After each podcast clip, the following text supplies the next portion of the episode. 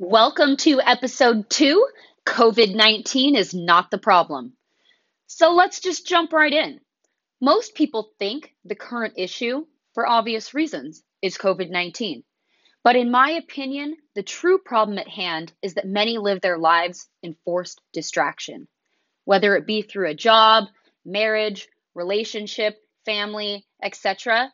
Individuals have many things that they do day to day that take their time away from themselves, from taking that deep dive into who they really are and what they really want. Tell me, are you doing what you love every day? Does it light your soul up when you talk about your day? If not, now is the time to jump in. We have been given the gift of time, the one thing that cannot be gotten back. How are you going to choose to spend it? I'll repeat that one more time.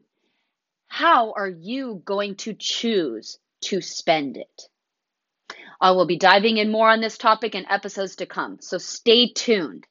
Thank you for joining me, Fawn Marie. This is Addicted to Influence.